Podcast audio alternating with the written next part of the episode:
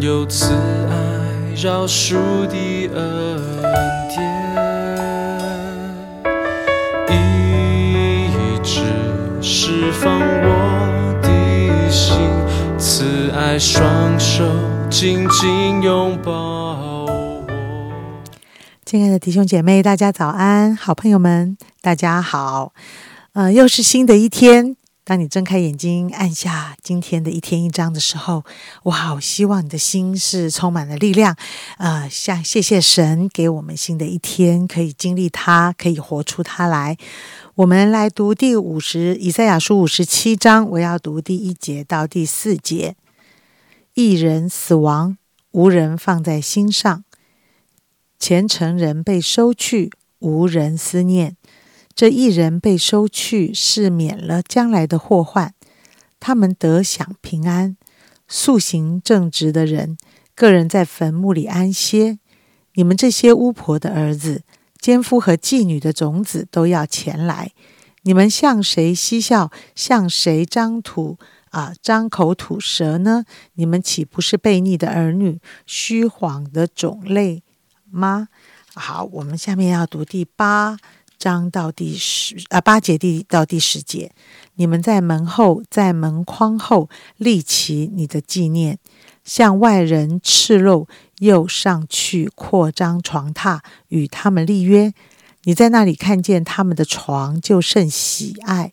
你把油带到王那里，又多加香料，打发使者往远方去，自卑自贱，直到阴间。你因路。远疲乏，却不说这是枉然。你以为有复兴之力，所以不觉疲乏。好，弟兄姐妹，大家早。呃，今天在五十七章的经文里呢，呃，有一些值得我们来思考的。哈，嗯，盼望上帝也鼓励我们。一开始的时候，嗯，刚才杨姐帮我们读第一节、第二节。哈，第一节、第二节其实是一个。不容易领受的事情，怎么说呢？他其实是在庆幸艺人提早离开世界。各位，我我想在我们真实的生活里，任何一个人好像还很年轻，呃，就离开世界，不管是意外、生病或是什么什么，这都是让人很悲伤的事情。我会很很很惋惜的事情啊！但是在这两节里，神竟然用这么。强烈或是夸张的方式来描述这个时代的邪恶。神怎么说呢？他说：“这些艺人被收去，意思指他们的生命气息被收去，是指他们死亡，是免了将来的祸患。意思就是说，活得短一点还好，他可以避掉某一个很悲惨的状态跟环境。”他们可以在上帝所给他们的呃安息里面享受平安，在坟墓里躺着，比在世上活着还好。呃，从正面的角度来讲，我不知道这会不会让我们对人生的长短有另外一种不同眼光的角度的一个解读。但是在这张圣经里，主要形容的是这世上。的这个邪恶混乱，竟然让神用一种啊厌世的方式来表达哈，真的活得久其实是更加的痛苦哈呀，那是什么情况呢？第二节就说了，你们这些巫婆的儿子、奸夫和妓女的种子都要前来哇！这里对恶人有一些形容哈，讲到巫婆啊，就是指那些行巫术的人哈。嗯，巫婆不是指呃凶恶的妇人哈，就是指那些行巫术的。所以行巫术就是就是允许自己成为邪灵工作的器皿的这一群人。他们容让自己的心思意念，他们的灵魂跟邪灵去去做一种连结。哇，这是在以色列中间是极大的一种悖逆哈。所以各位。你你就明白说，原来在以色列表面的这个悖逆的背后，我们永远不能忽略仇敌的工作。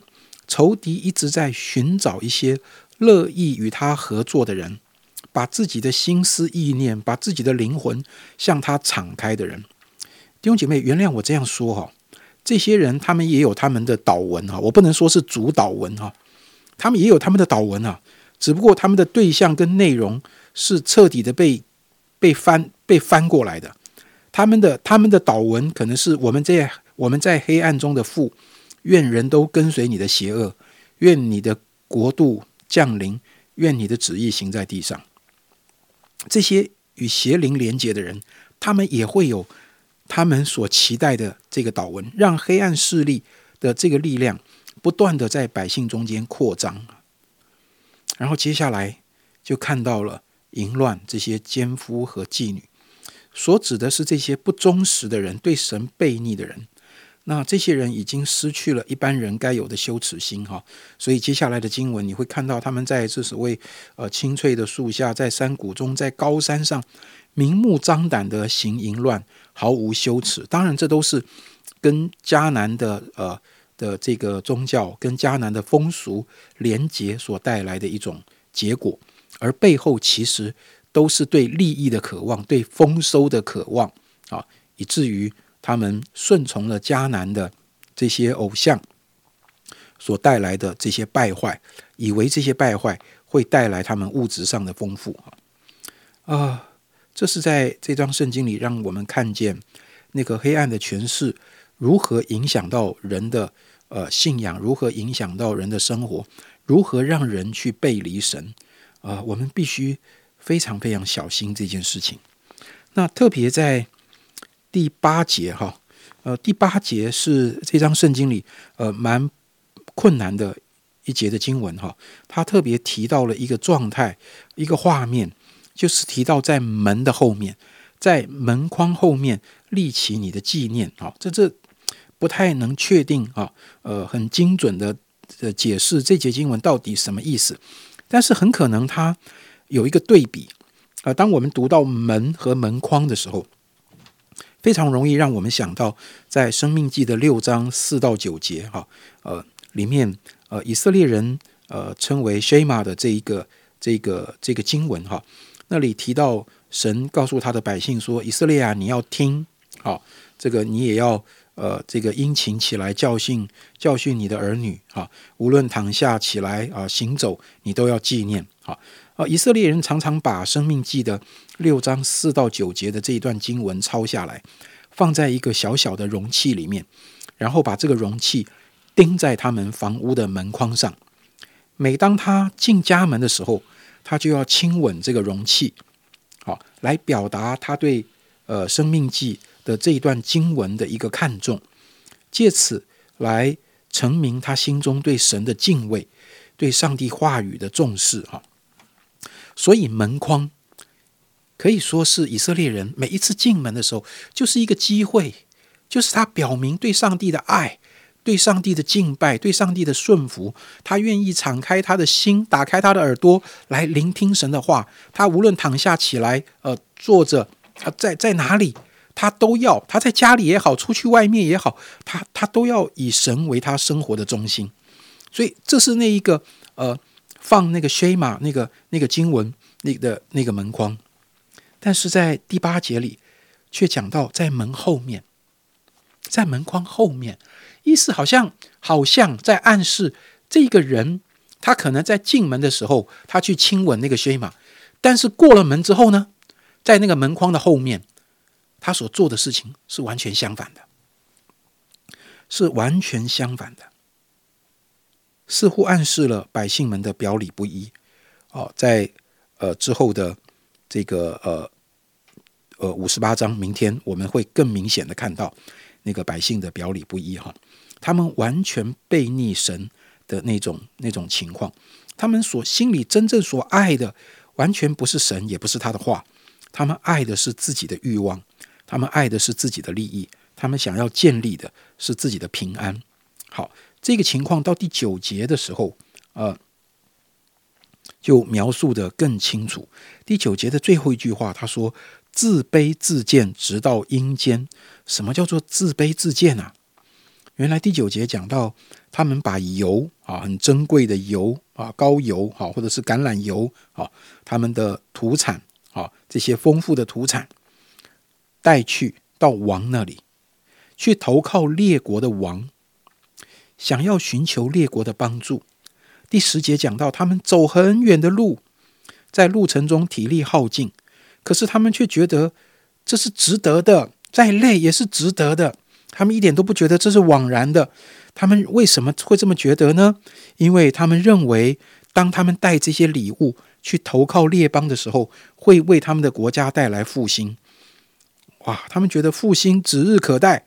如果我们得到巴比伦、得到埃及的帮助，哇！我们国家就可以复兴了，这是何等讽刺的一件事情啊！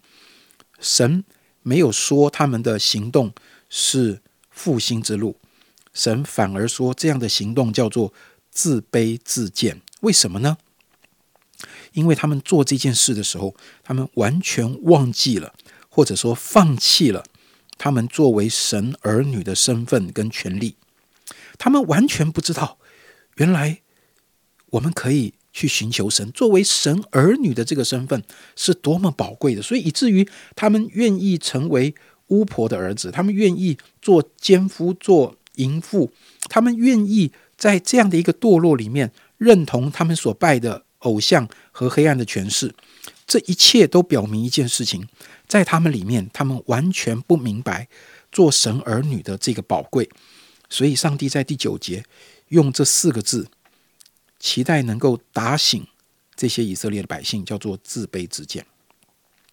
他们宁可向强盛的列国卑微的称臣纳贡。所以到了第十一节，神才会问他们：“你怕谁？你因谁恐惧？”做神的儿女知不知道自己是谁？知不知道这个身份带来多大的恩典跟祝福？知不知道这是一个被上帝祝福的身份？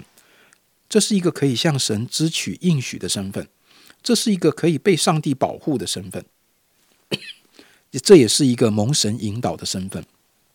无论处在什么样的环境中，神儿女的身份永远是我们里面最核心、最核心的价值，也是最深的依靠。如果我们放下了这个身份以及它所带来的应许，我们在任何时刻。转向去寻求其他的，不管那个其他是什么，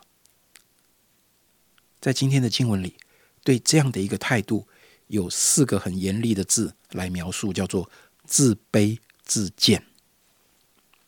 我想神要我们脱离卑贱的事，我们都很清楚知道。神要我们脱离卑贱的事，但是有的时候，基督徒对卑贱的事的理解只停留在那些不正当的道、不道德的事情，啊，那些贪污、舞弊、邪恶、淫乱的事，那些事当然是卑贱的事，但是那些有的时候是果，那些不见得是因。什么叫做脱离卑贱的事呢？